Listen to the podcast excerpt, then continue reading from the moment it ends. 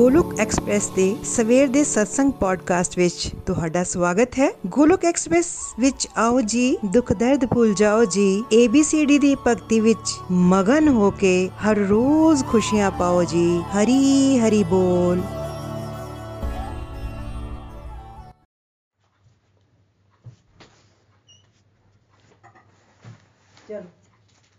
ਜੈ ਸ਼੍ਰੀ ਕ੍ਰਿਸ਼ਨ, ਚੈਤਨਯ ਪ੍ਰਭੂ ਨਿਤਨੰਦਾ श्री अद्वैत गदाधर श्री वासादि घोर भक्त वृंदा।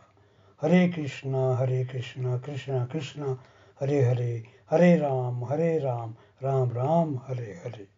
ओम नमो भगवते वासुदेवाय, ओम नमो भगवते वासुदेवाय, ओम नमो भगवते वासुदेवाय। श्रीमद् भगवद गीता की जय। Busy to the body free as a soul, Hari Hari बोल। शरीर तो रहिए व्यस्त आत्मा तो रहिए मस्त हरि नाम जपते होए transform the world by transforming yourself ਖੁਦ ਨੂੰ ਬਦਲ ਕੇ ਹੀ ਤੁਸੀਂ ਦੁਨੀਆ ਨੂੰ ਬਦਲ ਸਕਦੇ ਹੋ ਨਾ ਸ਼ਸਤਰ ਨਾਲ ਨਾ ਸ਼ਾਸਤਰ ਨਾਲ ਨਾ ਧਨ ਨਾਲ ਤੇ ਨਾ ਕਿਸੇ ਜੁਗਤੀ ਨਾਲ ਮੇਰਾ ਤਾਂ ਜੀਵਨ ਨਿਰਭਰ ਹੈ ਪ੍ਰਭੂ ਸਿਰਫ ਤੇ ਸਿਰਫ ਤੁਹਾਡੀ ਕਿਰਪਾ ਸ਼ਕਤੀ ਨਾਲ ਹਰੀ ਹਰੀ ਬੋਲ एवरीवन ਜੈ ਸ਼੍ਰੀ ਰਾਧੇ ਕ੍ਰਿਸ਼ਨਾ, ਜੈ ਸ਼੍ਰੀ ਰਾਮ। ਅੱਜ ਦੇ ਪੰਜਾਬੀ ਪੋਡਕਾਸਟ ਵਿੱਚ ਤੁਹਾਡਾ ਸਭ ਦਾ ਸਵਾਗਤ ਹੈ। ਮੈਂ ਪ੍ਰੇਮ ਮਹਾਜਨ, ਪਠਾਨਕੋਟ ਤੋਂ ਅੱਜ ਭਗਵਾਨ ਦੀ ਕਿਰਪਾ ਨਾਲ ਗੋਲੋਕ ਐਕਸਪ੍ਰੈਸ ਦੇ ਮਾਰਨੀ ਦੇ ਸਤਸੰਗ ਨੂੰ ਪੰਜਾਬੀ ਵਿੱਚ ਬਦਲਣ ਜਾ ਰਿਹਾ ਹਾਂ। ਅੱਜ ਦੇ ਸਤਸੰਗ ਦਾ ਵਿਸ਼ਾ ਹੈ ਕਿ ਗੋਲੋਕ ਐਕਸਪ੍ਰੈਸ ਕੀ ਹੈ। ਸਾਥੀਓ, ਜਿਸ ਤਰ੍ਹਾਂ ਅਸੀਂ ਸਾਰੇ ਜਾਣਦੇ ਹੀ ਹਾਂ ਕਿ ਅੱਜ ਕੱਲ ਨਿਖਿਲ ਜੀ ਦੀ ਸਪਿਰਚੁਅਲ ਜਰਨੀ ਬਾਰੇ ਗੱਲਬਾਤ ਹੋ ਰਹੀ ਹੈ। ਗੋਲੋਕ ਐਕਸਪ੍ਰੈਸ ਕਿਸ ਤਰ੍ਹਾਂ ਬਣਿਆ? ਇਸ ਦੀ ਹਿਸਟਰੀ ਮਿਸ਼ਨ ਵੈਲਿਊਜ਼ ਤੇ ਗੱਲਬਾਤ ਹੋ ਰਹੀ ਹੈ। ਅਸੀਂ ਵੀ ਇਹ ਇਸ ਦੇ ਨਾਲ ਜੁੜੇ ਹੋਏ ਹਾਂ। ਇਸ ਕਰਕੇ ਸਾਨੂੰ ਵੀ ਇਸ ਬਾਰੇ ਪਤਾ ਹੋਣਾ ਚਾਹੀਦਾ ਹੈ ਕਿ ਇਸ ਆਰਗੇਨਾਈਜੇਸ਼ਨ ਦਾ ਇਤਿਹਾਸ ਕੀ ਹੈ। ਅਸੀਂ ਕਰਨਾ ਕੀ ਚਾਹੁੰਦੇ ਹਾਂ ਤਾਂ ਕਿ ਅਸੀਂ ਵੀ ਇਸ ਮਿਸ਼ਨ ਨੂੰ ਆਪਣਾ ਮਿਸ਼ਨ ਸਮਝ ਕੇ ਅੱਗੇ ਲੈ ਕੇ ਜਾ ਸਕੀਏ। ਜਿਹੜਾ ਅਸਲ ਵਿੱਚ ਸਾਡੇ ਸਾਰਿਆਂ ਦਾ ਮਿਸ਼ਨ ਜਿਹੜਾ ਉਹ ਬਣ ਜਾਵੇ। Transform the world by transforming yourself ਅਸੀਂ ਖੁਦ ਨੂੰ ਬਦਲ ਕੇ ਸਮਾਜ ਨੂੰ ਸੁਧਾਰ ਸਕਦੇ ਹਾਂ, ਕਿਉਂਕਿ ਆਤਮ ਸੁਧਾਰ ਹੀ ਸਮਾਜ ਸੁਧਾਰ ਦੀ ਨੀਂਹ ਹੈ ਅਤੇ ਘਰ ਘਰ ਮੰਦਰ, ਹਰ ਮਨ ਮੰਦਰ ਅਸੀਂ ਬਣਾਉਣਾ ਚਾਹੁੰਦੇ ਹਾਂ। ਅਸੀਂ ਭਗਤ ਗੀਤਾ ਦੇ ਸ਼ਲੋਕਾਂ ਤੱਕ ਹੀ ਸੀਮਤ ਨਹੀਂ ਰਹਿਣਾ ਚਾਹੁੰਦੇ। ਭਗਤ ਗੀਤਾ ਦਾ ਮਿਸ਼ਨ ਵੀ ਕਲੀਅਰ ਸਾਨੂੰ ਹੋਣਾ ਚਾਹੀਦਾ ਹੈ ਤਾਂ ਕਿ ਕੁਝ ਨਾ ਕੁਝ ਸਮਾਜ ਸੁਧਾਰ 'ਚ ਅਸੀਂ ਵੀ ਆਪਣਾ ਯੋਗਦਾਨ ਪਾ ਸਕੀਏ। ਅੱਗੇ ਨਿਖਿਲ ਜੀ ਨੇ ਕਿਹਾ ਕਿ ਮੈਂ ਕਿਸ ਤਰ੍ਹਾਂ ਖੁਸ਼ੀ ਦੀ ਤਲਾਸ਼ ਵਿੱਚ ਚੰਬਾ ਤੋਂ ਚੰਡੀਗੜ੍ਹ ਚੰਡੀਗੜ੍ਹ ਤੋਂ ਮਨੀਪਾਲ ਮਨੀਪਾਲ ਤੋਂ ਕਾਨਪੁਰ ਅਤੇ ਕਾਨਪੁਰ ਤੋਂ ਆਸਟ੍ਰੇਲੀਆ 2006 ਵਿੱਚ ਪੁੱਜਾ। 2007 ਵਿੱਚ ਮੇਰਾ ਐਕਸੀਡੈਂਟ ਹੋ ਗਿਆ ਅਤੇ ਮੇਰੇ ਅੰਦਰ ਕਈ ਤਰ੍ਹਾਂ ਦੇ ਕੁਐਸਚਨ ਉੱਠੇ ਕਿ ਜੀਵਨ ਕਿਸੇ ਤਰ੍ਹਾਂ ਕਿਆ ਖਤਮ ਹੋ ਜਾਏਗਾ। ਇਸ ਤੋਂ ਬਾਅਦ ਉੱਥੇ ਇੰਡੀਆ ਵਾਪਸ ਆਏ ਤਾਂ ਉਹਨਾਂ ਨੇ, ਉਹਨਾਂ ਨੂੰ ਪਰੇਸ਼ਾਨ ਦੇ ਕੇ ਕਿਸੇ ਰਿਲੇਟਿਵ ਨੇ ਭਗਵਾਨ ਕ੍ਰਿਸ਼ਨ ਬਾਰੇ ਮੈਂਟਰਿੰਗ ਕੀਤੀ ਤਾਂ ਮੈਨੂੰ ਲੱਗਾ ਕਿ ਮੈਨੂੰ ਮੰਦਰ ਜਾਣਾ ਚਾਹੀਦਾ ਹੈ। ਤਾਂ ਮੈਂ ਆਸਟ੍ਰੇਲੀਆ ਵਾਪਸ ਜਾ ਕੇ ਮੰਦਰ ਜਾਣਾ ਸ਼ੁਰੂ ਹੋ ਗਿਆ ਤੇ ਮੇਰਾ ਮਨ ਹਰੇ ਕ੍ਰਿਸ਼ਨ ਮੰਤਰ ਵੱਲ ਹੋ ਗਿਆ। 2009 ਤੱਕ ਮੈਂ ਮੰਦਰ ਜਾਣਾ ਸ਼ੁਰੂ ਕਰ ਦਿੱਤਾ। ਭਗਤ ਗੀਤਾ ਵੀ ਪੜ੍ਹਨੀ ਸ਼ੁਰੂ ਕਰ ਦਿੱਤੀ ਤੇ ਹਰੇ ਕ੍ਰਿਸ਼ਨ ਮੰਤਰ ਵੀ ਸ਼ੁਰੂ ਕਰ ਦਿੱਤਾ। ਇਸ ਤਰ੍ਹਾਂ 2009 ਵਿੱਚ ਮੇਰੀਆਂ ਬੁਰੀਆਂ ਆਦਤਾਂ ਛੁੱਟ ਗਈਆਂ ਅਤੇ ਡਿਪਰੈਸ਼ਨ ਤੋਂ ਵੀ ਮੈਂ ਬਾਹਰ ਆ ਗਿਆ। ਅੰਦਰੋਂ ਮੈਂ ਪਾਜ਼ਿਟਿਵ ਵੀ ਹੋ ਗਿਆ ਅਤੇ ਇਹ ਸਾਰੀਆਂ ਗੱਲਾਂ ਮੈਂ ਆਪਣੇ ਵੱਡੇ ਭਰਾ ਨਿਤਨ ਜੀ ਨਾਲ, ਨਿਮਿਸ਼ ਜੀ ਨਾਲ ਦਪੈਨ ਔਰ ਪਾਲੀ ਨਾਲ ਸਾਂਝੀਆਂ ਕੀਤੀਆਂ। ਹੁਣ ਮੈਂ ਉਹਨਾਂ ਨਾਲ ਸਪਿਰਚੁਅਲ ਗੱਪਸ਼ਪ ਸ਼ੁਰੂ ਕਰ ਦਿੱਤੀ ਅਤੇ ਇਹ ਸਿਲਸਿਲਾ ਚੱਲਦਾ ਰਿਹਾ।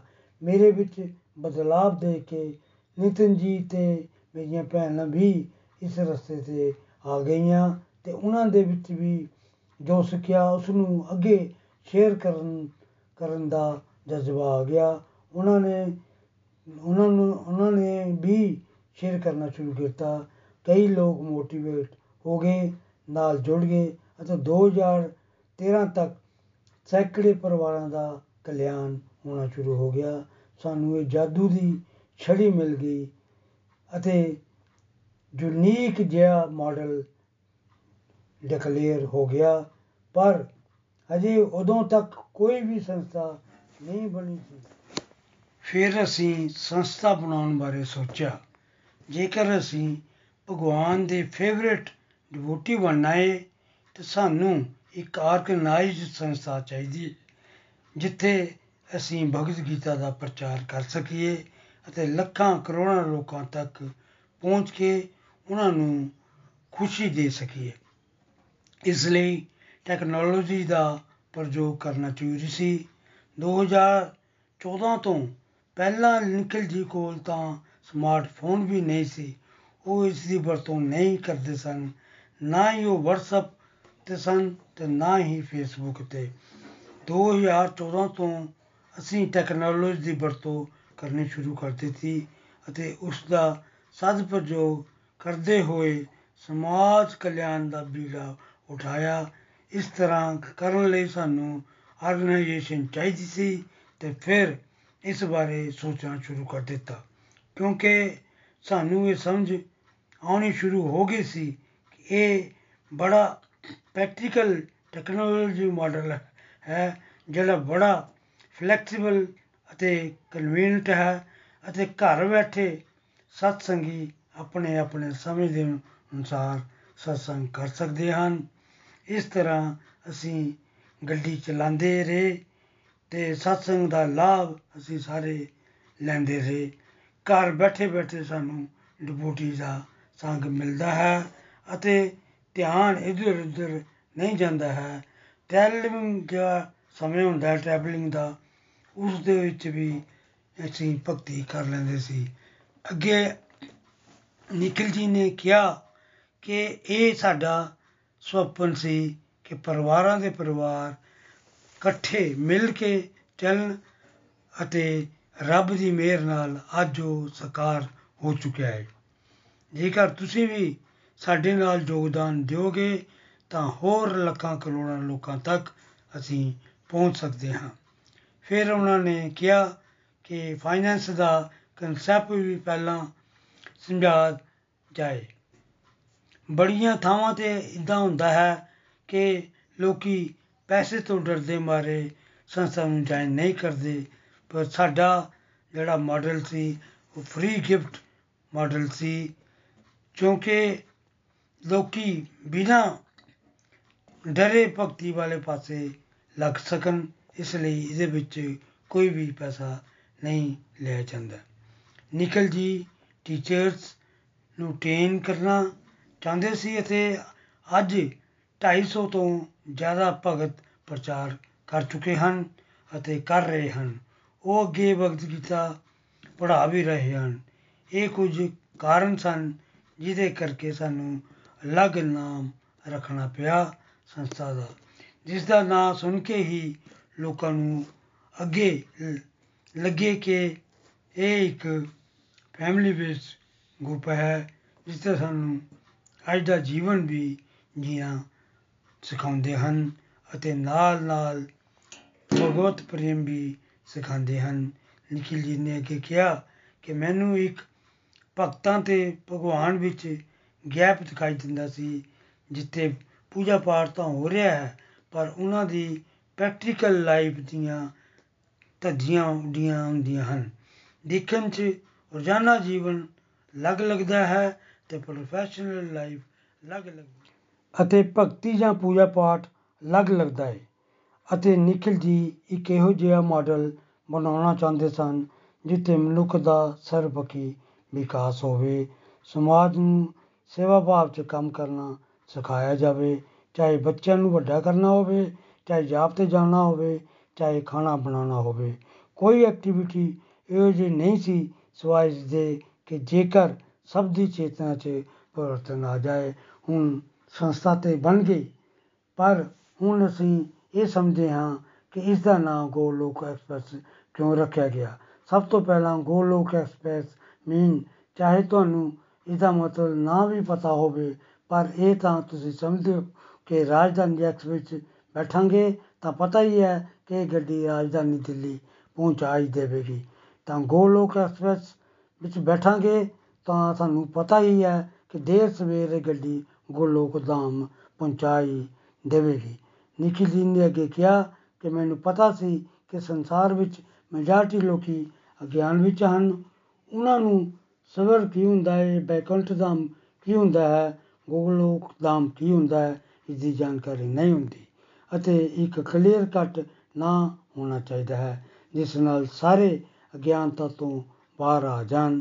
ਅਗਰ ਇਸ ਸੰਸਥਾ ਦਾ ਨਾਂ ਸਵਰਗ ਐਕਸਪ੍ਰੈਸ ਹੁੰਦਾ ਤੇ ਇਸ ਦੁਆਰਾ ਸਵਰਗ ਦੀ ਪ੍ਰਾਪਤੀ ਹੁੰਦੀ ਲਕਸ਼ ਸਵਰਗ ਹੁੰਦਾ ਅਗਰ ਇਸ ਟ੍ਰੇਨ ਦਾ ਟ੍ਰੇਨ 'ਚ ਕੋਈ ਬੈਠੇਗਾ ਤਾਂ ਸਪਸ਼ਟ ਹੈ ਕਿ ਉਹ ਗੋਲੋਕ ਧਾਮ ਦੇਰ ਸਵੇਰ ਪਹੁੰਚ ਹੀ ਜਾਏਗਾ ਅਗਰ ਕੋਈ ਬੈਠਾ ਰਹੇਗਾ ਤਾਂ ਉਸ ਨੂੰ ਗੋਲੋਕ ਧਾਮ ਪਹੁੰਚਣਾ ਹੀ ਹੈ ਹੁਣ ਇਸ, ਇਹ ਸਮਝੇ ਹਾਂ ਕਿ ਗੋਲੋਕ ਧਾਮ ਕੀ ਹੁੰਦਾ ਹੈ? ਸਾਥੀਓ, ਜਿਹੜੇ ਪੁਰਾਣੇ ਭਗਤ ਸਾਡੇ ਨਾਲ ਜੁੜੇ ਹਨ, ਉਹਨਾਂ ਨੂੰ ਹੁਣ ਤੱਕ ਸਮਝ ਆ ਚੁੱਕੀ ਹੈ ਕਿ ਅਸੀਂ ਆਤਮਾ ਹਾਂ, ਅਸੀਂ ਆਪਣੇ ਆਪ ਨੂੰ ਸ਼ੀਰ ਮੰਨ ਕੇ ਇੰਦਰੀਆਂ ਦੇ ਭੋਗਾਂ ਵੱਲ ਵੱਧ ਗਏ ਹਾਂ, ਜਿਸ ਦਾ ਨਤੀਜਾ ਮਨੁੱਖ ਬਾਰ-ਬਾਰ ਜਨਮ ਮਰਨ ਦੇ ਚੱਕਰਾਂ ਵਿੱਚ ਫਸਿਆ ਹੋਇਆ ਹੈ। ਉਸ ਦਾ ਛੁਟਕਾਰਾ ਭੌਤਿਕ ਸੰਸਾਰ ਤੋਂ ਸੰਭਵ ਨਹੀਂ। ਸਾਥੀਓ, ਅਸੀਂ ਪੂਰੇ ਸੰਸਾਰ ਨੂੰ ਸਮਝ ਨਹੀਂ ਸਕਦੇ। ਇਸ ਭੌਤਿਕ ਸੰਸਾਰ ਦੇ ਕੁਝ ਹਿੱਸੇ ਨੂੰ ਵੀ ਅਸੀਂ ਸਮਝਣ 'ਚ ਅਸਮਰਥ ਹਾਂ। ਪੂਰੇ ਬ੍ਰਹਮਾਂਡ ਨੂੰ ਅਗਰ ਅਸੀਂ ਦੋ ਭਾਗਾਂ ਵਿੱਚ ਵੰਡੀਏ ਤਾਂ 75% ਸਪਿਰਚੁਅਲ ਵਰਲਡ ਹੈ, ਜਿੱਥੇ ਜਨਮ ਮਰਨ ਬੜਾ ਮਾਰੀ ਨਹੀਂ ਹੈ। ਉੱਥੇ ਭਗਵਾਨ ਦਾ ਧਾਮ ਹੈ ਅਤੇ ਭਗਵਾਨ ਦੇ ਅਨੇਕ ਰੂਪਾਂ ਦੇ ਬਹੁਤ ਸਾਰੇ ਪਲੈਨਟਸ ਹਨ। ਅਸੀਂ ਇੱਥੇ ਸਮਝ ਰਹੇ ਹਾਂ ਕਿ ਇੱਥੇ 75% ਸਪਿਰਚੁਅਲ ਵਰਲਡ ਹੈ, ਜੋ ਭਗਵਾਨ ਦਾ ਅਮਰ ਵਾਲਾ ਇੰਟਰਨਲ ਵਰਲਡ ਹੈ, ਜਿੱਥੇ ਜਨਮ ਮਰਨ ਦਾ ਕੋਈ ਚੱਕਰ ਵੀ ਨਹੀਂ ਹੈ। ਇੱਥੇ ਪਰਮਾਨੈਂਟ ਹੈਪੀਨੈਸ ਹੁੰਦੀ ਹੈ, ਪਰ ਅਸੀਂ 25% ਵਾਲੇ ਮਟੀਰੀਅਲ ਵਰਲਡ ਵਿੱਚ ਆਉਂਦੇ ਹਾਂ। Material world mean temporary material world ਤੋਂ ਦੁਖਾਲਿਅਮ ਹੈ ਕਿਉਂਕਿ ਇਹ ਦੁੱਖਾਂ ਨਾਲ ਭਰਿਆ ਹੋਇਆ ਹੈ, ਜਨਮ ਮਰਨ ਸਭ ਨਾਲ ਲੱਗਿਆ ਹੋਇਆ ਹੈ। ਸਭ ਨੂੰ ਬਿਮਾਰੀ ਵੀ ਆਉਂਦੀ ਏ ਅਤੇ ਇੱਥੇ ਬੁੱਢੇ ਵੀ ਹੁੰਦੇ ਹਨ ਅਤੇ ਇਹ ਮਟੀਰੀਅਲ ਵਰਲਡ ਨੂੰ ਤਿੰਨ ਹਿੱਸਿਆਂ ਵਿੱਚ ਵੰਡਿਆ ਜਾਵੇ। ਤਾਂ ਪਹਿਲੇ ਨੰਬਰ 'ਤੇ ਹਰ ਪਲੈਟਰਨੀ ਸਿਸਟਮ ਆਉਂਦਾ ਹੈ ਦੂਜੇ ਨੰਬਰ 'ਤੇ ਮਿਡਲ ਪਲੈਨਟਰੀ ਸਿਸਟਮ ਤੇ ਤੀਜੇ ਨੰਬਰ 'ਤੇ ਲੋਅਰ ਪਲੈਨਟਰੀ ਸਿਸਟਮ ਆਉਂਦਾ ਹੈ।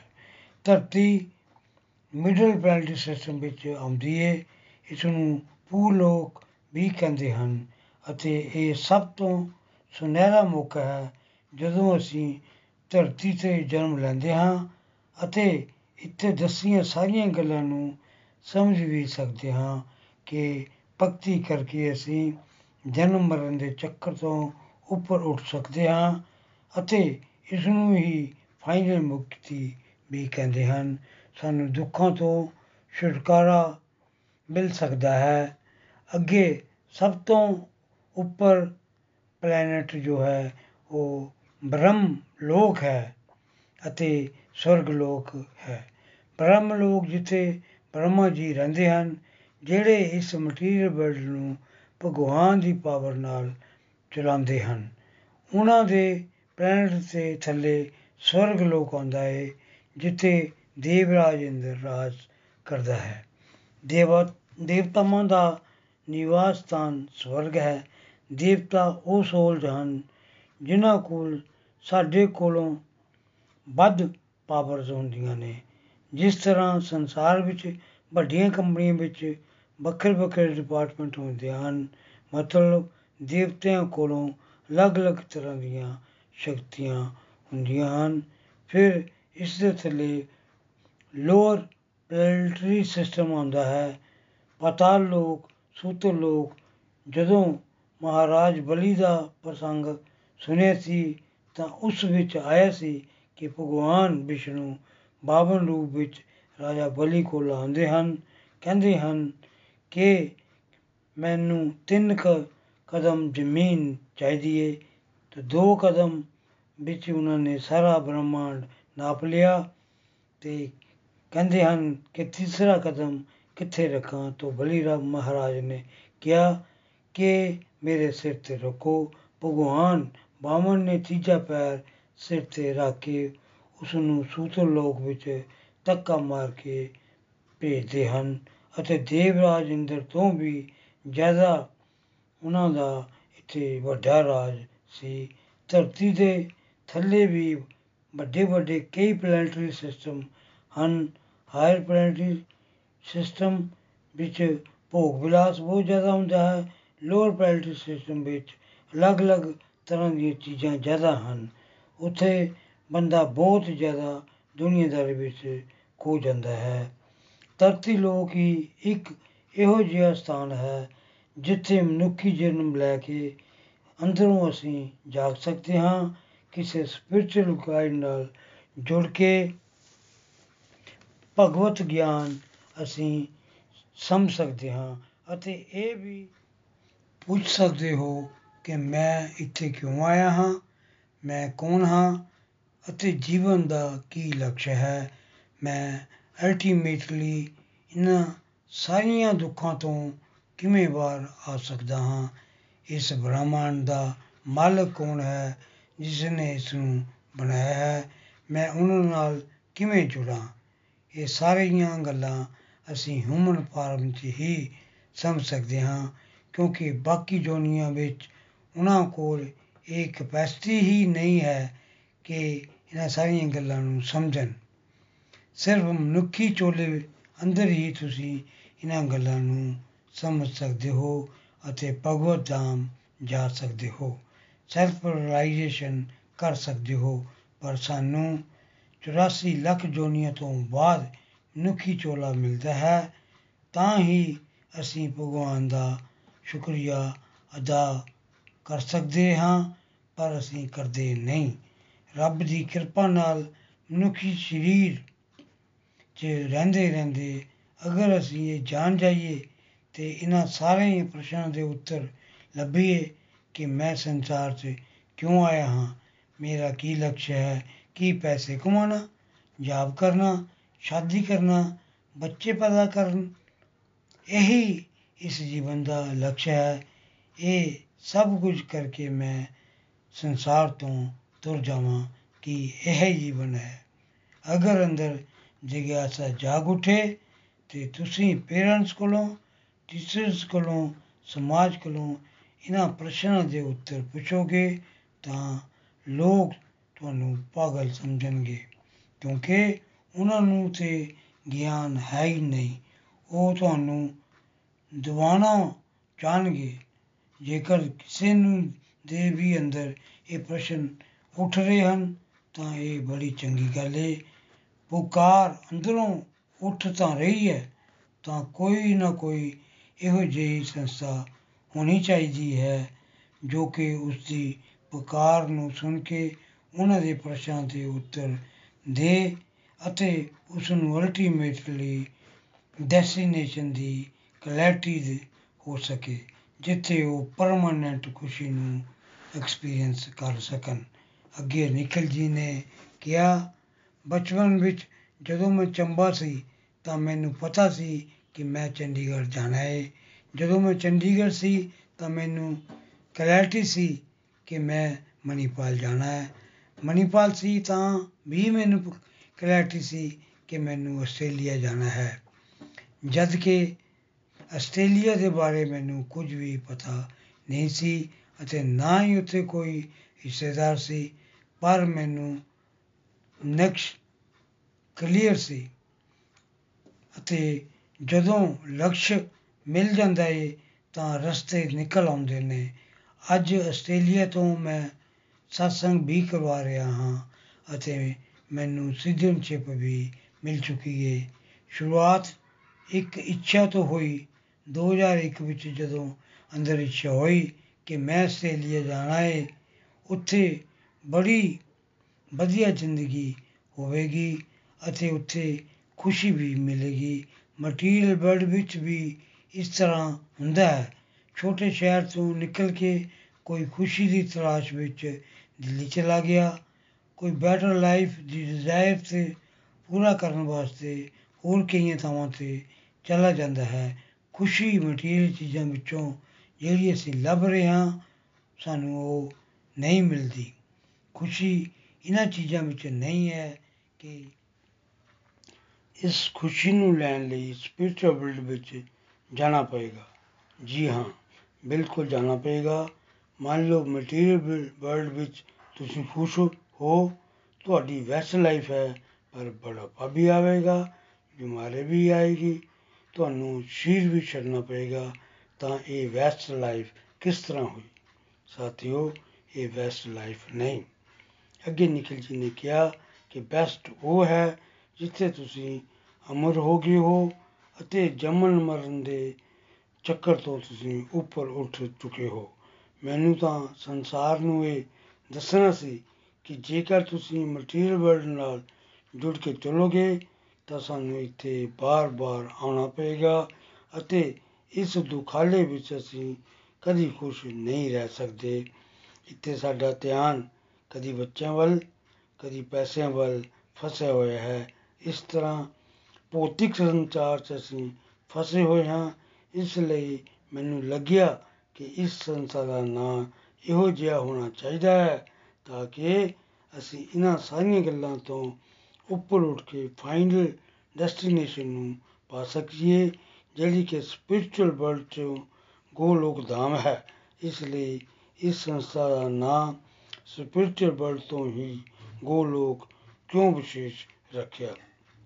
ਅੱਗੇ ਨਿਕਲ ਜੀ ਨੇ ਕਿਹਾ ਕਿ ਇਹ ਤੇ ਠੀਕ ਹੈ ਕਿ ਅਸੀਂ ਮਟੀਰੀਅਲ ਵਰਲਡ ਵਿੱਚੋਂ ਨਿਕਲ ਕੇ ਸਪਿਰਚੁਅਲ ਵਰਲਡ ਵਿੱਚ ਪਹੁੰਚ ਕੇ ਜਨਮ ਮਰਨ ਤੋਂ ਉੱਤੇ ਉੱਠ ਕੇ ਆਨੰਦ ਚ ਆ ਗਏ, ਅਮਰ ਵੀ ਹੋ ਗਏ, ਪਰ ਸਪਿਰਚੁਅਲ ਵਰਲਡ ਵਿੱਚ ਵੀ ਸਾਨੂੰ ਵੈਰਾਈਟੀ ਮਿਲਦੀ ਏ। ਜਿਵੇਂ ਭਗਵਾਨ ਰਾਮ ਰੂਪ ਵਿੱਚ ਜਦੋਂ ਲక్ష్మణ ਜੀ ਅਤੇ ਸੀਤਾ ਜੀ ਦੇ ਨਾਲ ਦੇਖਦੇ ਹਨ, ਤਾਂ ਉਹ ਉਸ ਵੇਲੇ ਸਾਕੇਤ ਧਾਮ ਵਿੱਚ ਹਨ। ਉਹ ਸਕੇਤ ਧਾਮ ਜਾਂ ਅਯੋਧਿਆ ਧਾਮ ਸਪਿਰਚੁਅਲ ਵਰਲਡ ਵਿੱਚ ਸਪੈਸੀਫਿਕ ਪਲੈਨਟ ਹੈ, ਜਿੱਥੇ ਭਗਵਾਨ ਸਾਨੂੰ ਰਾਮ ਰੂਪ ਵਿੱਚ ਦਿਖਣਗੇ ਸਪਿਰਚੁਅਲ ਵਰਲਡ ਨੂੰ ਪਹੁੰਚ ਗਏ ਤਾਂ ਕਾਮਨ ਇਹ ਹੈ ਕਿ ਜਨਮ, ਮਰਨ, ਬੁਢਾਪਾ, ਬਿਮਾਰੀ ਖਤਮ ਹੋ ਗਈ। ਉੱਥੇ ਸਭ ਮਜ਼ੇ ਵਿੱਚ ਹਨ, ਪਰ ਕੀ ਮਜ਼ਾ ਸੇਮ ਹੈ? ਜਾਂ ਉਹਦੇ ਵਿੱਚ ਵੀ ਅੰਤਰ ਹੈ? ਜਿਵੇਂ ਧਰਤੀ ਤੇ ਰਹਿਣ ਵਾਲਾ ਗਰੀਬ ਆਦਮੀ ਉਸ ਦੇ ਲਈ ਲੱਖਾਂ ਵਾਲਾ ਵੀ ਅਮੀਰ ਹੈ ਔਰ ਕਰੋੜਾਂ ਵਾਲਾ ਵੀ ਅਮੀਰ ਹੈ। ਜਿਹਦੇ ਕੋਲ 5 ਕਰੋੜ ਹਨ ਉਹ ਜਿਹਦੇ ਕੋਲ 50 ਕਰੋੜ ਹੋਣ, ਉਸ ਉਸ ਦੇ ਲਈ ਕੋਈ ਅੰਤਰ ਨਹੀਂ ਪੈਂਦਾ। ਉਸ ਲਈ ਤਾਂ ਦੋਨੋਂ ਹੀ ਬਹੁਤ ਅਮੀਰ ਹਨ। ਜੇਕਰ ਅਸੀਂ ਜਿਹੜੇ ਦੁਨੀਆਦਾਰੀ 'ਚ ਫਸੇ ਹੋਏ ਹਨ, ਤਾਂ ਉਹਨਾਂ ਨੂੰ ਮੁਕਤੀ ਬਾਰੇ ਜਨਮ ਮਰਨ ਤੋਂ ਉੱਤੇ ਉੱਠਣਾ ਇਹ ਇਸ ਬਾਰੇ ਪਤਾ ਹੀ ਨਹੀਂ ਹੈ। ਸਕਾਮ ਕਰਮ ਜਿਹੜੇ ਬੰਦੇ ਕਰਦੇ ਹਨ, ਉਹ ਆਪਣੇ ਫਾਇਦੇ ਲਈ ਹੀ ਕਰਦੇ ਹਨ। ਪਰ ਜਦ ਸਪਿਰਚੁਅਲ ਸਾਈਡ ਉਤੇ ਅੱਗੇ ਵਿਅਕਤੀ ਵੱਧਦਾ ਹੈ, ਤਾਂ ਦੋਨਾਂ ਤੋਂ ਉੱਪਰ ਉੱਠ ਜਾਂਦਾ ਹੈ। ਸਪਿਰਚੁਅਲ ਵਰਲਡ ਵਿੱਚ ਵੀ ਵੈਰਾਈਟੀ ਹੈ ਤੇ ਭਗਵਾਨ ਦੇ ਹਰੇਕ ਰੂਪ ਦੇ ਨਾਲ ਭਗਤੀ ਦਾ ਭਾਵ ਵੀ ਅਲੱਗ ਹੁੰਦਾ ਹੈ ਅਤੇ ਆਨੰਦ ਵੀ ਅਲੱਗ ਤਰ੍ਹਾਂ ਦਾ ਆਉਂਦਾ ਹੈ ਜਿਵੇਂ ਮੰਨ ਲਓ, ਸੇਮ ਸਮੇਂ ਤੇ ਅਸੀਂ, ਤੁਸੀਂ ਅਤੇ ਸਤਸੰਗ ਵਿੱਚ 500 ਬੰਦਿਆਂ ਨੇ ਹਰੇ ਕ੍ਰਿਸ਼ਨ ਮੰਤਰ ਕੀਤਾ। ਕਿ ਸਾਰਿਆਂ ਨੂੰ ਇੱਕੋ ਜਿਹਾ ਹੀ ਮਜ਼ਾ ਆਵੇਗਾ? ਨਹੀਂ, ਇਹ ਨਹੀਂ ਹੋ ਸਕਦਾ। ਹਰ ਇੱਕ ਦੀ ਪੁਰਿਟੀ ਦੇ ਹਿਸਾਬ ਨਾਲ ਉਹਨਾਂ ਨੂੰ ਵੱਖ ਤਰ੍ਹਾਂ ਦਾ ਮਜ਼ਾ ਆਵੇਗਾ। ਜਿਸ ਤਰ੍ਹਾਂ ਦਾ ਕਿਸੇ ਨੂੰ ਭਾਵ ਹੋਵੇਗਾ, ਉਹ ਉਸੇ ਤਰ੍ਹਾਂ ਦਾ ਹੀ ਉਸ ਨੂੰ ਮਜ਼ਾ ਆਵੇਗਾ। ਇੱਕ ਨੂੰ ਨੀਂਦ ਆ ਰਹੀ ਹੋਵੇਗੀ, ਦੂਜੇ ਨੂੰ ਚਾਰੇ ਪਾਸੇ ਭਗਵਾਨ ਦੀ ਲੀਲਾ ਦਿਖਣੀ ਸ਼ੁਰੂ ਹੋ ਜਾਵੇਗੀ। ਉਸ ਨੂੰ ਲੱਗੇਗਾ ਕਿ ਭਗਵਾਨ ਮੇਰੇ ਨਾਲ ਹੀ ਹਨ। ਉਸੇ ਤਰ੍ਹਾਂ ਸਪਿਰਚੁਅਲ ਵਰਲਡ ਵਿੱਚ ਅਲੱਗ-ਅਲੱਗ ਧਾਮ ਹਨ, ਪਰ ਉਹਨਾਂ ਸਾਰੇ ਧਾਮਾਂ ਵਿੱਚੋਂ ਵੀ ਜੋ ਭਗਵਾਨ ਦਾ ਆਦਿ ਰੂਪ ਹੈ, ਪ੍ਰਭੂ ਦੀ ਪ੍ਰਾਈਵੇਟ ਲਾਈਫ ਹੈ ਟਾਪ ਮੋਸਟ ਪਲੈਨਟ ਹੈ ਉਸ ਨੂੰ ਗੋਲੋਕ ਪਲੈਨਟ ਕਹਿੰਦੇ ਹਨ। ਸੋ ਮਤਲਬ ਗਾਂ ਲੋਕ ਮਤਲਬ ਉਹ ਪਲੈਨਟ ਜਿੱਥੇ ਬਹੁਤ ਸਾਰੀਆਂ ਗਊਆਂ ਹੁੰਦੀਆਂ ਹਨ ਉਸ ਨੂੰ ਗੋਲੋਕ ਬਿੰਦਾਬਨ ਵੀ ਕਹਿੰਦੇ ਹਨ। ਇੱਥੇ ਸਭ ਤੋਂ ਪ੍ਰਾਈਵੇਟ ਲਾਈਫ ਰਾਧਾ ਕ੍ਰਿਸ਼ਨ ਦੀ ਹੈ। ਭਗਵਾਨ ਦੀ ਜੁਗਲ ਜੋੜੀ, ਭਗਵਾਨ ਦੀ ਪ੍ਰਾਈਵੇਟ ਫਾਰਮ ਇਸ ਫਾਰਮ ਵਿੱਚ ਭਗਤ ਇਹ ਨਹੀਂ ਜਾਣਦੇ ਕਿ ਉਹ ਭਗਵਾਨ ਹਨ। ਸਪਿਰਚੁਅਲ ਵਰਲਡ ਵਿੱਚ ਕਿਸੇ ਵੀ ਚੀਜ਼ ਦੀ ਕੋਈ ਕਮੀ ਨਹੀਂ ਹੈ। ਉੱਥੇ ਹਰ ਵਿਅਕਤੀ ਕੋਲ ਆਪਣਾ ਪਲੇਨ ਹੈ। ਉਹ ਮੰਤਰਾਂ ਨਾਲ ਚੱਲਦੇ ਹਨ। ਸਾਰੇ ਸੁੰਦਰ ਹਨ। ਸਾਰਿਆਂ ਕੋਲ ਐਸ਼ਵਰ ਹੈ। ਕੋਈ ਕਲਾ ਕਲੇਸ਼ ਉੱਥੇ ਨਹੀਂ ਹੁੰਦਾ। ਆਨੰਦ ਤਾਂ ਸਾਰਿਆਂ ਨੂੰ ਮਿਲ ਗਿਆ ਮਿਲ ਗਿਆ, ਪਰ ਸਾਰਿਆਂ ਦਾ ਭਗਵਾਨ ਨਾਲ ਰਿਸ਼ਤਾ ਕਿਹੋ ਜਿਹਾ ਹੈ? ਹੁਣ ਮੈਂ ਕੁੰਠ ਪਲੈਨਟ ਦੀ ਗੱਲ ਕਰਦੇ ਹਾਂ। ਇਸ ਪਲੈਨਟ ਵਿੱਚ ਭਗਵਾਨ ਕਦੀ ਕਦੀ ਦਰਸ਼ਨ ਦਿੰਦੇ ਹਨ ਤਾਂ ਭਗਵਾਨ ਚਤੁਰਭੁਜ ਰੂਪ ਵਿੱਚ ਮਿਲਦੇ ਹਨ। ਉਸ ਦੇ ਵਿੱਚ ਵੀ ਅਲੱਗ ਲੋਕ ਹਨ। ਕਿਤੇ ਅਨਰੁੱਧ ਰੂਪ ਵਿੱਚ ਮਿਲਣਗੇ ਤੇ ਕਿਤੇ ਉਹ ਲక్ష్ਮੀ ਨਾਰਾਇਣ ਰੂਪ ਵਿੱਚ ਮਿਲਣਗੇ। ਅਲੱਗ-ਅਲੱਗ ਰੂਪ ਵਿੱਚ ਮਿਲਣਗੇ। ਬਸ ਇੱਕੋ ਪਲੈਨਟ ਭਗਵਾਨ ਦਾ ਇਹੋ ਜਿਹਾ ਹੈ, ਜਿੱਥੇ ਉਹਨਾਂ ਦੀ ਪ੍ਰਾਈਵੇਟ ਲਾਈਫ ਹੈ ਅਤੇ ਜਿੱਥੇ ਉਹਨਾਂ ਦੇ ਭਗਤ ਉਹਨਾਂ ਦੀਆਂ ਲੀਲਾਵਾਂ ਦਾ ਆਨੰਦ ਲੈਂਦੇ ਹਨ। ਉੱਤੇ ਪ੍ਰਵੇਸ਼ ਸਿਰਫ ਜਿਹੜੇ ਭਗਤ ਸ਼ੁੱਧ ਭਗਤੀ ਵਿੱਚ ਪ੍ਰੇਮ 'ਚ ਖੋ ਜਾਂਦੇ ਹਨ, ਉਹਨਾਂ ਨੂੰ ਮਿਲਦਾ ਹੈ। ਉੱਥੇ ਭਗਵਾਨ ਦੇ ਸਖਾ ਸਾਥੀਆਂ ਗਊਆਂ, ਸਾਰੇ ਦੇ ਸਾਰੇ ਸੋਲ ਲੈਵਲ ਤੇ ਭਗਵਾਨ ਦੇ ਟਾਪ ਮੋਸਟ ਡਿਵੋਟੀ ਹਨ। ਅਤੇ ਭਗਵਾਨ ਆਪਣੀਆਂ ਲੀਲਾਵਾਂ ਦਾ ਉਹਨਾਂ ਨੂੰ ਆਨੰਦ ਦੇਣਾ ਚਾਹੁੰਦੇ ਹਨ ਤੇ ਉਹ ਭਗਵਾਨ ਨੂੰ ਆਨੰਦ ਦੇਣਾ ਚਾਹੁੰਦੇ ਹਨ। ਇਸ ਤਰ੍ਹਾਂ ਆਨੰਦ ਮਲਟੀਪਲਾਈ ਹੁੰਦਾ ਜਾ ਰਿਹਾ ਹੈ। ਭਗਵਾਨ ਉਤੇ ਮੁਰਲੀ ਵਜਾ ਰਹੇ ਹੁੰਦੇ ਹਨ 16 17 ਸਾਲ ਦੇ ਹਨ, ਗਊਆਂ ਚਰਾ ਰਹੇ ਹਨ ਜਿਵੇਂ ਇੱਕ ਪਿੰਡ 'ਚ ਰਹਿੰਦੇ ਹੋਣ। ਸਾਦਾ ਜੀਵਨ ਹੋਵੇ, ਹਸਮੁਖ ਹਨ, ਉਹਨਾਂ ਦੇ ਦੋਸਤ ਉਹਨਾਂ ਨਾਲ ਲੜਾਈ ਵੀ ਕਰ ਲੈਂਦੇ ਹਨ। ਸਖੀਆਂ, ਗੋਪੀਆਂ, ਭਗਵਾਨ ਕੋਲੋਂ ਡਾਂਸ ਵੀ ਕਰਵਾ ਲੈਂਦੀਆਂ ਹਨ। ਉਹਨਾਂ ਦੀ ਮਾਂ ਸ਼ੋਦਾ ਉਹਨਾਂ ਨੂੰ ਝਟਕਾਂ ਵੀ ਦੇ ਲੈਂਦੀ ਏ। ਇਸ ਤਰ੍ਹਾਂ ਖਾਲੀ ਗੋਲੋਕ ਧਾਮ ਵਿੱਚ ਹੋ ਸਕਦਾ ਏ, ਜਿੱਥੇ ਤੁਹਾਡਾ ਭਗਵਾਨ ਦੇ ਨਾਲ ਤੁਹਾਡੇ ਭਾਵ ਦੇ ਅਨੁਸਾਰ ਸੰਬੰਧ ਹੈ। ਅੱਗੇ ਨਿਕਲ ਜੀ ਨੇ ਕਿਹਾ ਕਿ ਨਾਂ ਨਾਲ ਹੀ ਸਾਰਿਆਂ ਨੂੰ ਕਲੀਅਰ ਹੋ ਜਾਣਾ ਚਾਹੀਦਾ ਹੈ ਕਿ ਗੋਲੋਕ ਐਕਸਪ੍ਰੈਸ ਦਾ ਮਤਲਬ ਸਾਨੂੰ ਜਿੱਥੇ ਭਗਵਾਨ ਦੀ ਪ੍ਰਾਈਵੇਟ ਲਾਈਫ ਹੈ, ਉੱਥੇ ਪਹੁੰਚਣਾ ਹੈ ਸਾਨੂੰ ਖਾਲੀ ਮੁਕਤੀ ਨਹੀਂ ਚਾਹੀਦੀ, ਸਾਨੂੰ ਉਹ ਵਾਲੀ ਮੁਕਤੀ ਚਾਹੀਦੀ ਹੈ, ਜਿਹਦੇ ਵਿੱਚ ਅਸੀਂ ਭਗਵਾਨ ਦੇ ਸਭ ਤੋਂ ਨੇੜੇ ਦੇ ਲੋਕ ਬਣ ਜਾਈਏ। ਭਗਵਾਨ ਦੀਆਂ ਲੀਲਾਵਾਂ ਵਿੱਚ ਬਿਲਕੁਲ ਇਨਫਾਰਮਲ ਹੋ ਕੇ ਆਨੰਦ ਲੁੱਟੀਏ ਉਸ ਨੂੰ ਗੋ ਲੋਕਦਾਮ ਕਹਿੰਦੇ ਹਨ, ਜਿਹੜਾ ਸਪਿਰਚੁਅਲ ਵਰਲਡ ਦਾ ਸਭ ਤੋਂ ਉੱਚਾ ਪਲੈਨਟ ਹੈ। ਨਿਕਲ ਜੀ ਨੇ ਕਿਹਾ ਕਿ ਮੇਰੀ ਅਤੇ ਨਿਤਨ ਜੀ ਦੀ ਇਸ ਬਾਰੇ ਗੱਲਬਾਤ ਹੋਈ ਅਤੇ ਉਹ ਸੋਚ ਰਹੇ ਸਨ ਕਿ ਨਾ ਇਹੋ ਜਿਹਾ ਹੋਣਾ ਚਾਹੀਦਾ ਹੈ ਕਿ ਕਨਫਿਊਜ਼ਨ ਨਾ ਆਵੇ। ਗੋਲੋਕ ਐਕਸਪ੍ਰੈਸ ਹੈ, ਯਾਨੀ ਕਿ ਸਾਨੂੰ ਗੋਲੋਕ ਧਾਮ ਜਾਣਾ ਹੈ ਉਹ ਗੱਲ ਅਲੱਗ ਹੈ ਕਿ ਸਾਡੀ ਇਹ ਕੋਸ਼ਿਸ਼ ਰਹੇਗੀ ਕਿ ਗੋਲੋਕ ਧਾਮ ਤਾਂ ਜਾਣਾ ਹੈ ਪਰ ਇੱਥੇ ਸਭ ਕੁਝ ਛੱਡ ਕੇ ਲਈ ਜਾਣਾ ਹੈ ਇੱਕ ਦੂਜੇ ਨੂੰ ਇਹ ਵੀ ਸਿਖਾਉਣਾ ਹੈ ਕਿ ਇੱਥੇ ਰਹਿੰਦੇ ਰਹਿੰਦੇ ਹੀ ਕਿਸ ਤਰ੍ਹਾਂ ਗੋਲੋਕ ਧਾਮ ਬਣਾਈਏ? ਮਤਲਬ ਇੱਥੇ ਇੱਕ ਦੂਜੇ ਨਾਲ ਮਿਲ ਜੁਲ ਕੇ ਚੱਲਣਾ ਹੈ ਦੂਜਿਆਂ ਦੀ ਹਮੇਸ਼ਾ ਮਦਦ ਕਰਨੀ ਹੈ ਸਿੱਖਣਾ ਤੇ ਸਿਖਾਉਣਾ ਪੋਜ਼ਿਟਿਵ ਰਹਿਣਾ ਤੇ ਪੋਜ਼ਿਟਿਵਿਟੀ ਵੰਡਣਾ, ਇੱਥੇ ਅਸੀਂ ਲਾਈਫ ਸਕਿੱਲ ਵੀ ਦੇ ਰਹੇ ਹਾਂ, ਕਿਉਂਕਿ ਇਹ ਜਰਨੀ ਇੱਕ ਦੋ ਦਿਨ ਦੀ ਨਹੀਂ ਹੈ। ਮੰਨ ਲਓ ਤੁਸੀਂ ਟ੍ਰੇਨ 'ਚ ਬੈਠ ਕੇ ਤਿੰਨ ਦਿਨ ਬਾਅਦ ਚੇਨਈ ਪਹੁੰਚਣਾ ਹੈ ਪਠਾਨਕੋਟ ਤੋਂ ਤੁਸੀਂ ਬੈਠੇ ਡੈਸਟੀਨੇਸ਼ਨ ਤੇ ਦੋ ਦਿਨ ਬਾਅਦ ਹੀ ਪਹੁੰਚੋਗੇ। ਪਰ ਇਸ ਦਾ ਇਹ ਮਤਲਬ ਨਹੀਂ ਕਿ ਟ੍ਰੇਨ 'ਚ ਕੋਈ ਤੁਹਾਡੇ ਨਾਲ ਬੈਠਾ ਤਾਂ ਤੁਸੀਂ ਬਿਲਕੁਲ ਗੱਲਬਾਤ ਨਹੀਂ ਕਰੋਗੇ।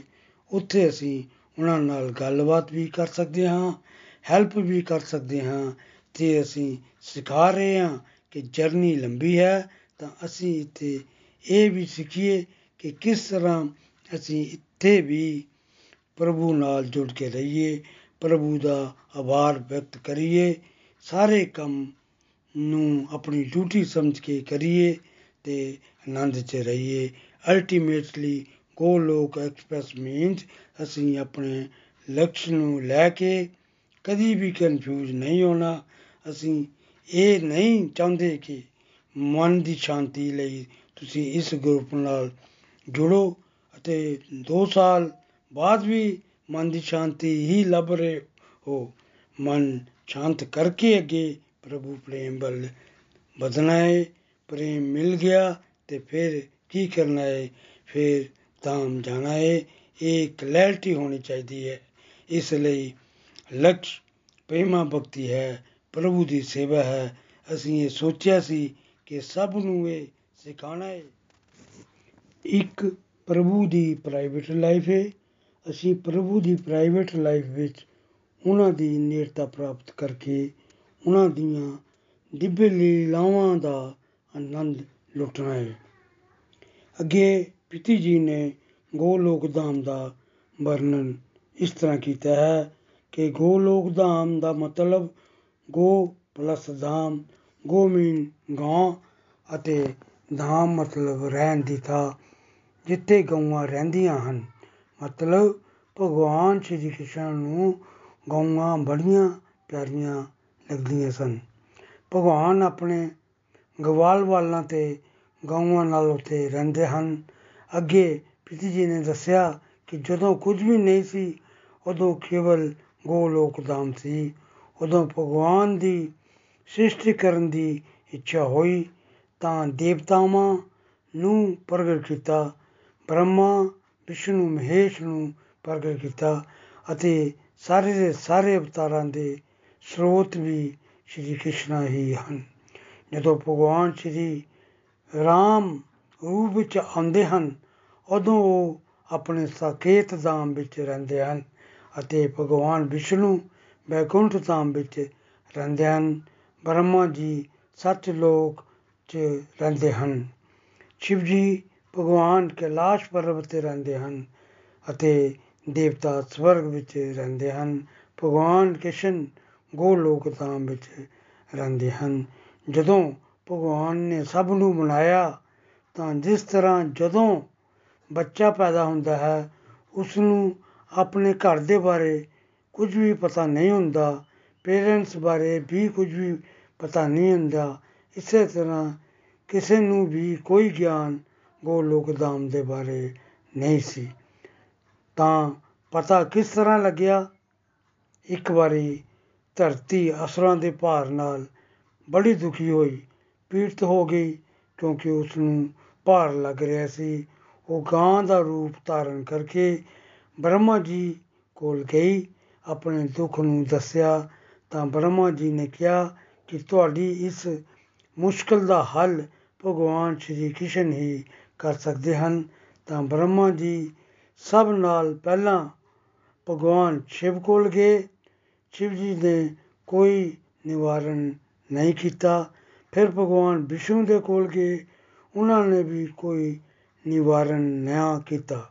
ਫਿਰ ਭਗਵਾਨ ਵਿਸ਼ਨੂੰ ਦੇਵਤਿਆਂ ਨੂੰ ਨਾਲ ਲੈ ਕੇ ਬ੍ਰਹਮਾ ਜੀ ਨੂੰ ਸ਼ਿਵ ਜੀ ਨਾਲ ਗੋਲੋਕ ਧਾਮ ਭਗਵਾਨ ਸ਼੍ਰੀ ਕ੍ਰਿਸ਼ਨ ਨੂੰ ਧਰਤੀ ਮਾਂ ਦੀ ਸਮੱਸਿਆ ਦੇ ਨਿਵਾਰਨ ਹੇਤੂ ਕਿ ਜਦ ਉਹ ਸਾਰੇ ਉਸੇ ਪੁੱਜੇ ਤਾਂ ਉਹਨਾਂ ਨੂੰ ਉਸ ਧਾਮ 'ਚ ਐਂਟਰੀ ਹੀ ਨਹੀਂ ਮਿਲੀ।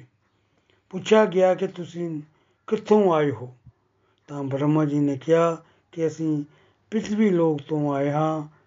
ਅਤੇ ਮੈਂ ਬ੍ਰਹਮਾ। ਹਾਂ ਤਦ ਪੁੱਛਿਆ ਗਿਆ ਕਿ ਕੌਣ ਕੌਣ ਸੀ ਪ੍ਰਿਥਵੀ ਜਿੱਥੋਂ ਤੁਸੀਂ ਆਏ ਹੋ? ਇੱਥੇ ਤੇ ਕਰੋੜਾਂ ਬ੍ਰਹਮਾਂਡ ਨੇ ਤੇ ਕਰੋੜ ਹੀ ਬ੍ਰਹਮਾ ਹਨ। ਤੁਸੀਂ ਕਿੱਥੋਂ ਆਏ ਹੋ? ਤਾਂ ਭਗਵਾਨ ਵਿਸ਼ਨੂੰ ਨੇ ਉੱਤਰ ਦਿੱਤਾ ਕਿ ਜਿੱਥੇ ਭਗਵਾਨ ਬਾਮਨ ਦਾ ਅਵਤਾਰ ਹੋਇਆ, ਉੱਥੋਂ ਅਸੀਂ ਆਏ ਹਾਂ। ਤਾਂ ਉਹਨਾਂ ਨੂੰ ਉੱਥੇ ਪ੍ਰਵੇਸ਼ ਮਿਲਿਆ। ਉੱਥੇ ਜਦੋਂ ਉਹ ਅੰਦਰ ਗਏ, ਉੱਥੋਂ ਜੋ ਦੇਖਿਆ ਗੋਲੋਕ ਧਾਮ ਨੂੰ ਬ੍ਰਹਮਾ ਜੀ ਨੇ ਦੇਖਿਆ। ਫਿਰ ਜਦੋਂ ਉਹ ਵਾਪਸ ਆਏ, ਤਾਂ ਉਹਨਾਂ ਨੇ ਆਪਣੀ ਪੁਸਤਕ ਬ੍ਰਹਮ ਸੰਹਿਤਾ ਵਿੱਚ ਲਿਖਿਆ, ਤਾਂ ਜਾ ਕੇ ਸਾਨੂੰ ਇਹ ਗਿਆਨ ਮਿਲਿਆ। ਉੱਥੋਂ ਉਹਨਾਂ ਨੇ ਦੇਖਿਆ ਕਿ ਗਿਰੀਰਾਜ ਜੀ ਦੀ ਉੱਥੇ ਬੜੀ ਸ਼ੋਭਾ ਹੈ। ਉਹਨਾਂ ਦੀ ਸੁੰਦਰਤਾ ਦਾ ਬਿਆਨ ਸ਼ਬਦਾਂ ਵਿੱਚ ਨਹੀਂ ਕੀਤਾ ਜਾ ਸਕਦਾ। ਥੋੜੀ ਜਿਹੀ ਹੋਰ ਅੱਗੇ ਗਏ ਤਾਂ ਉੱਥੇ ਉਹਨਾਂ ਨੇ ਰਾਸ ਲੀਲਾ ਦੇਖੀ। ਭਗਵਾਨ ਗੋਪੀਆਂ ਨਾਲ ਨਿਤ ਰਾਸ ਕਰ ਰਹੇ ਹਨ। ਸਾਥੀਓ, ਇਹ ਦ੍ਰਿਸ਼ ਅਸੀਂ ਵੀ ਕਈ ਵਾਰ ਟੀਵੀ ਉੱਤੇ ਕਦੀ ਫੋਟੋਆਂ ਦੇ ਮਾਧਿਅਮ ਰਾਹੀਂ ਕੁਝ ਤਾਂ ਬ੍ਰਹਮਾ ਜੀ ਨੇ ਧਾਮ ਦਾ ਵਰਣਨ ਕੀਤਾ ਤੇ ਕੁਝ ਭਗਵਾਨ ਜਦੋਂ ਇਸ ਤਰੀ ਤੇ ਆਏ ਤਾਂ ਭਗਵਾਨ ਬਿੰਦਾਵਨ ਚ ਆਏ, ਤਾਂ ਭਗਵਾਨ ਨੇ ਲੀਲਾਵਾਂ ਕੀਤੀਆਂ ਤੇ ਇਹ ਉਹੀ ਲੀਲਾ ਹਨ ਜਿਹੜੀਆਂ ਭਗਵਾਨ ਬਿੰਦਾਵਨ ਵਿੱਚ ਸਪਿਰਚੁਅਲ ਵਰਲਡ 'ਚ ਕਰਦੇ ਹਨ। ਜਦੋਂ ਭਗਵਾਨ ਧਰਤੀ ਤੇ ਆਏ, ਤਾਂ ਗਵਾਲ ਵਾਲਾਂ ਦੇ ਨਾਲ ਅਤੇ ਗੋਪੀਆਂ ਨਾਲ ਰਾਸ ਕਰਦੇ ਹਨ। ਤਾਂ ਸਾਨੂੰ ਹਿੰਟ ਮਿਲਦਾ ਹੈ ਕਿ ਉੱਥੇ ਕੀ ਹੁੰਦਾ ਹੈ। ਗੋਲੋਕ ਬਿੰਦਾਵਨ ਵਿੱਚ ਉੱਪਰ ਹੁੰਦਾ ਹੈ। ਸੇਮ ਉਹੀ ਜਦੋਂ ਭਗਵਾਨ ਧਰਤੀ ਤੇ ਆਏ ਤਾਂ ਧਰਤੀ ਤੇ ਵੀ ਉਹੀ ਕੀਤਾ। ਤਾਂ ਗੋਲੋਕ ਧਾਮ ਦਾ ਸਾਨੂੰ ਆਈਡੀਆ ਮਿਲਦਾ ਹੈ। ਪਤਾ ਲੱਗਦਾ ਹੈ ਕਿ ਉੱਥੇ ਕੀ ਕੀ ਹੋ ਰਿਹਾ ਹੈ। ਸੁੰਦਰ ਗਿਰੀਰਾਜ ਅੱਗੇ ਗਏ ਤਾਂ ਰਾਸ ਲੀਲਾ ਦਾ ਸੁੰਦਰ ਦ੍ਰਿਸ਼ ਦੇਖਿਆ। ਥੋੜਾ ਹੋਰ ਅੱਗੇ ਗਏ ਤਾਂ ਜਮਨਾ ਨਦੀ ਵਹਿ ਰਹੀ ਸੀ। ਉਸ ਨੂੰ ਦੇਖਿਆ ਫਿਰ ਹੋਰ ਅੱਗੇ ਗਏ ਤਾਂ ਦੇਖਿਆ ਕਿ ਮੋਰ ਨੱਚ ਰਹੇ ਹਨ। ਨਿਤ ਕੁੰਜ ਨਿਕੁੰਜ ਜਗ੍ਹਾ ਜਗ੍ਹਾ ਉੱਤੇ ਬਣੇ ਹੋਏ ਹਨ। ਸੁੰਦਰ ਫੁੱਲ ਵੀ ਹਨ। ਖੁਸ਼ਬੂ ਸੁੰਦਰ ਆ ਰਹੀ ਹੈ। ਗਊਆਂ ਚਰ ਰਹੀਆਂ ਹਨ। ਭਗਵਾਨ ਚਰਾ ਰਹੇ ਹਨ। ਉਹਨਾਂ ਦੇ ਹੱਥ ਵਿੱਚ ਸੋਟੀ ਹੈ, ਜਿਹੜੀ ਕਿ ਮਣੀਆਂ ਦੀ ਬਣੀ ਹੋਈ ਹੈ। ਉਹ ਮਣੀਆਂ ਸਾਨੂੰ ਇਸ ਧਰਤੀ ਤੇ ਨਹੀਂ ਮਿਲਦੀਆਂ। ਉੱਥੇ ਐਸੇ ਐਸੇ ਰਤਨ ਹਨ ਜਿਹੜੇ ਇਸ ਧਰਤੀ ਤੇ ਮਿਲਦੇ ਹੀ ਨਹੀਂ ਹਨ। ਥੋੜੀ ਹੋਰ ਅੱਗੇ ਗਏ ਤਾਂ ਇੱਕ ਹੋਰ ਨਿਕੁੰਜ ਆਇਆ।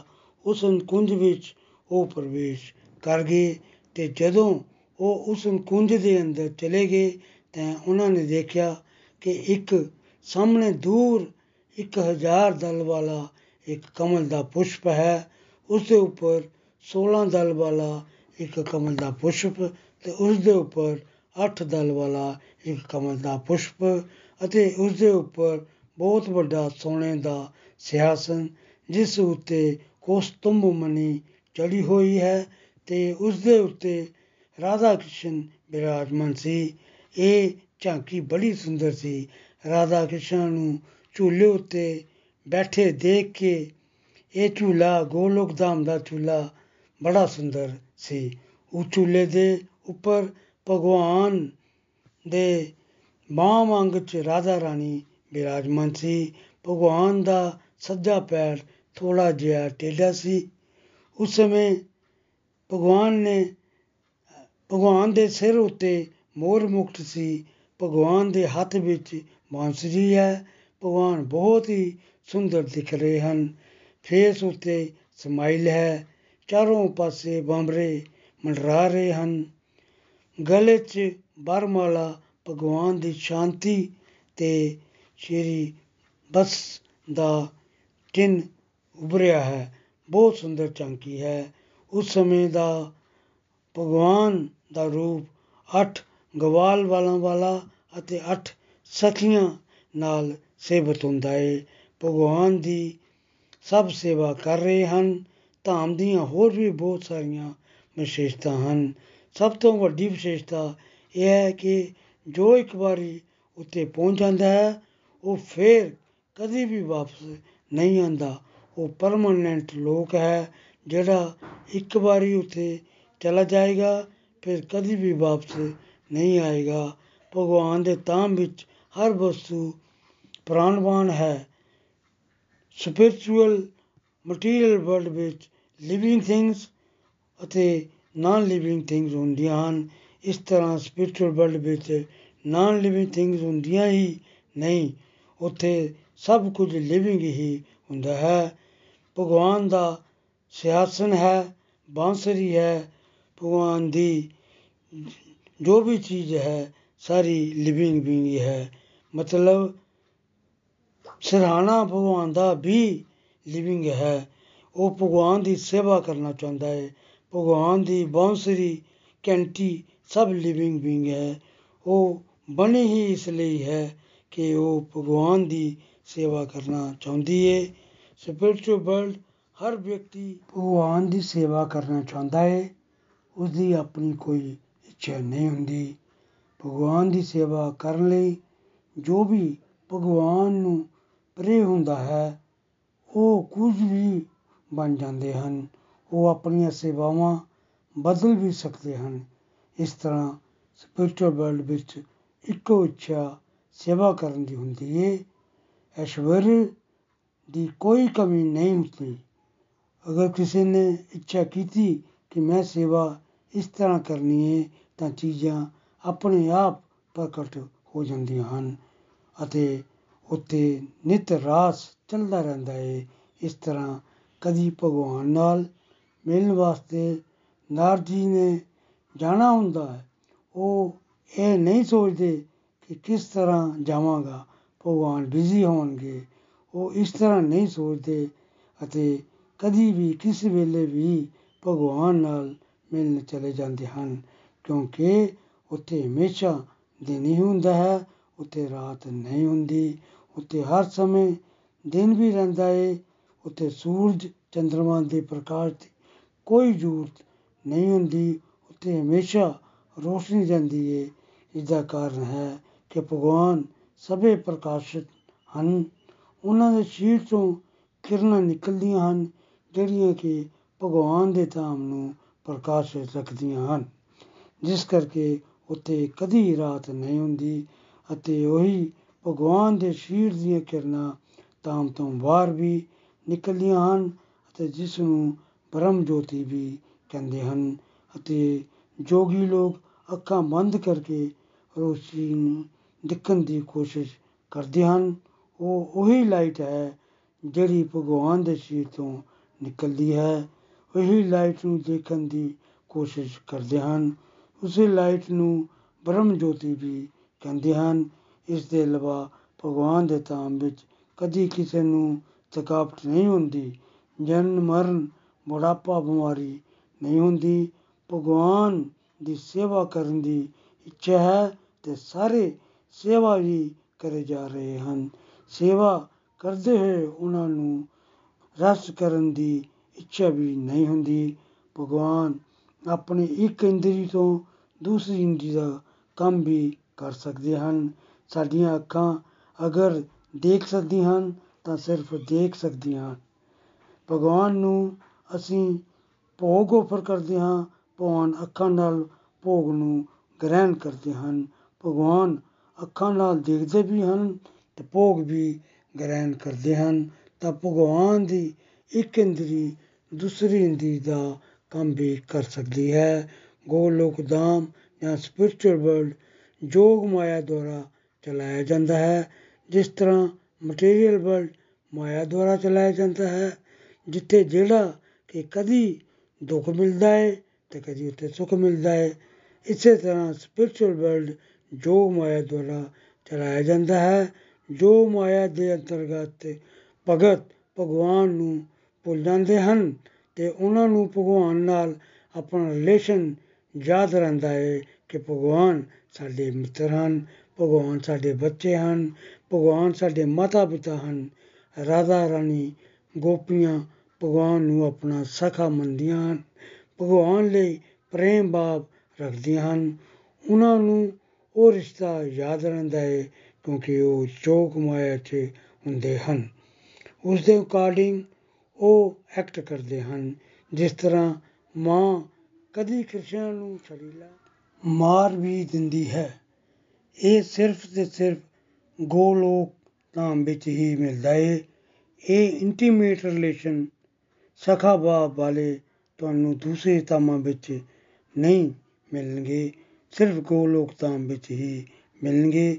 ਸਪਿਰਚੁਅਲ ਵਰਲਡ ਦਾ top most planet planet Golok ਧਾਮ ਹੈ। ਉਸ ਤੋਂ ਵੱਧ ਕੇ ਆਨੰਦ ਹੋਰ ਕਿਤੇ ਨਹੀਂ ਹੈ ਅਤੇ ਸਾਨੂੰ ਭਗਵਾਨ ਅੱਗੇ ਪ੍ਰੇਰ ਕਰਨੀ ਚਾਹੀਦੀ ਹੈ ਕਿ ਅਸੀਂ ਗੋਲੋਕ ਐਕਸਪ੍ਰੈਸ 'ਚ ਸਵਾਰ ਹੋ ਕੇ ਤੇਜ਼ੀ ਨਾਲ ਗੋਲੋਕ ਧਾਮ ਪਹੁੰਚੀਏ ਪਹੁੰਚੀਏ। ਸਾਥੀਓ, ਅੱਜ ਦਾ ਸਤਸੰਗ ਬਹੁਤ ਵਧੀਆ ਸੀ ਅਤੇ ਅੱਜ ਦੇ ਸਤਸੰਗ ਤੋਂ ਅਸੀਂ ਇਹ ਸਿੱਖਿਆ ਕਿ ਗੋਲੋਕ ਧਾਮ ਜਾਣਾ ਹੀ ਸਾਡੇ ਜੀਵਨ ਦਾ ਲਕਸ਼ ਹੈ। ਅਸੀਂ ਇੱਥੇ ਜਿਹੜਾ ਆਨੰਦ, ਮੌਜ, ਮਸਤੀ ਲੱਭ ਰਹੇ ਹਾਂ, ਕੁਝ ਤਾਂ ਸਾਨੂੰ ਮਿਲ ਹੀ ਰਿਹਾ ਹੈ ਪਰ ਹੁਣ ਇਹ ਪਤਾ ਲੱਗਾ ਕਿ ਗੋਲੋਕ ਧਾਮ ਸਪਿਰਚੁਅਲ ਵਰਲਡ ਦਾ ਤਾਪਮੋਸ ਪਲੈਨਟ ਹੈ ਅਤੇ ਉੱਥੇ ਮਟੀਰੀਅਲ ਵਰਲਡ ਤੋਂ ਕਈ ਗੁਣਾ ਜ਼ਿਆਦਾ ਆਨੰਦ ਹੈ ਅਤੇ ਸਾਨੂੰ ਵਰਾਇਟੀ ਨਾਲ ਸਪਿਰਚੁਅਲ ਪ੍ਰੈਕਟਿਸ ਕਰਕੇ ਉੱਥੇ ਜਾਣ ਦਾ ਆਪਣਾ ਲਕਸ਼ ਬਣਾਉਣਾ ਚਾਹੀਦਾ ਹੈ। ਸ਼੍ਰੀ ਮਦ ਭਗਵਤ ਗੀਤਾ ਕੀ ਜੈ? ਗੋਰਨਤਾਈ ਕੀ ਜੈ? ਸ਼੍ਰੀ ਸ਼੍ਰੀ ਰਾਧਾ ਸ਼ਾਮ ਸੁੰਦਰ ਕੀ ਜੈ? ਹਰੇ ਕ੍ਰਿਸ਼ਨਾ ਹਰੇ ਕ੍ਰਿਸ਼ਨਾ ਕ੍ਰਿਸ਼ਨਾ ਕ੍ਰਿਸ਼ਨਾ, ਹਰੇ ਹਰੇ। ਹਰੇ ਰਾਮ ਹਰੇ ਰਾਮ ਰਾਮ ਰਾਮ, ਹਰੇ ਹਰੇ। ਗੋਲੋਕ ਐਕਸਪ੍ਰੈਸ ਦੇ ਨਾਲ ਜੁੜਨ ਲਈ ਤੁਸੀਂ ਸਾਡੇ ਈਮੇਲ ਐਡਰੈਸ info@golokexpress.org ਦੇ ਰਾਹੀਂ ਸੰਪਰਕ ਕਰ ਸਕਦੇ ਹੋ ਜਾਂ ਸਾਡੇ WhatsApp ਜਾਂ Telegram ਨੰਬਰ 7018026821 ਨਾਲ ਵੀ ਜੁੜ ਸਕਦੇ ਹੋ। ਤੁਸੀਂ ਸਾਡੇ ਨਾਲ ਫੇਸਬੁੱਕ ਪੇਜ ਜਾਂ YouTube ਚੈਨਲ ਦੇ ਰਾਹੀਂ ਵੀ ਜੁੜ ਸਕਦੇ ਹੋ। ਹਰੀ ਹਰੀ ਬੋਲ।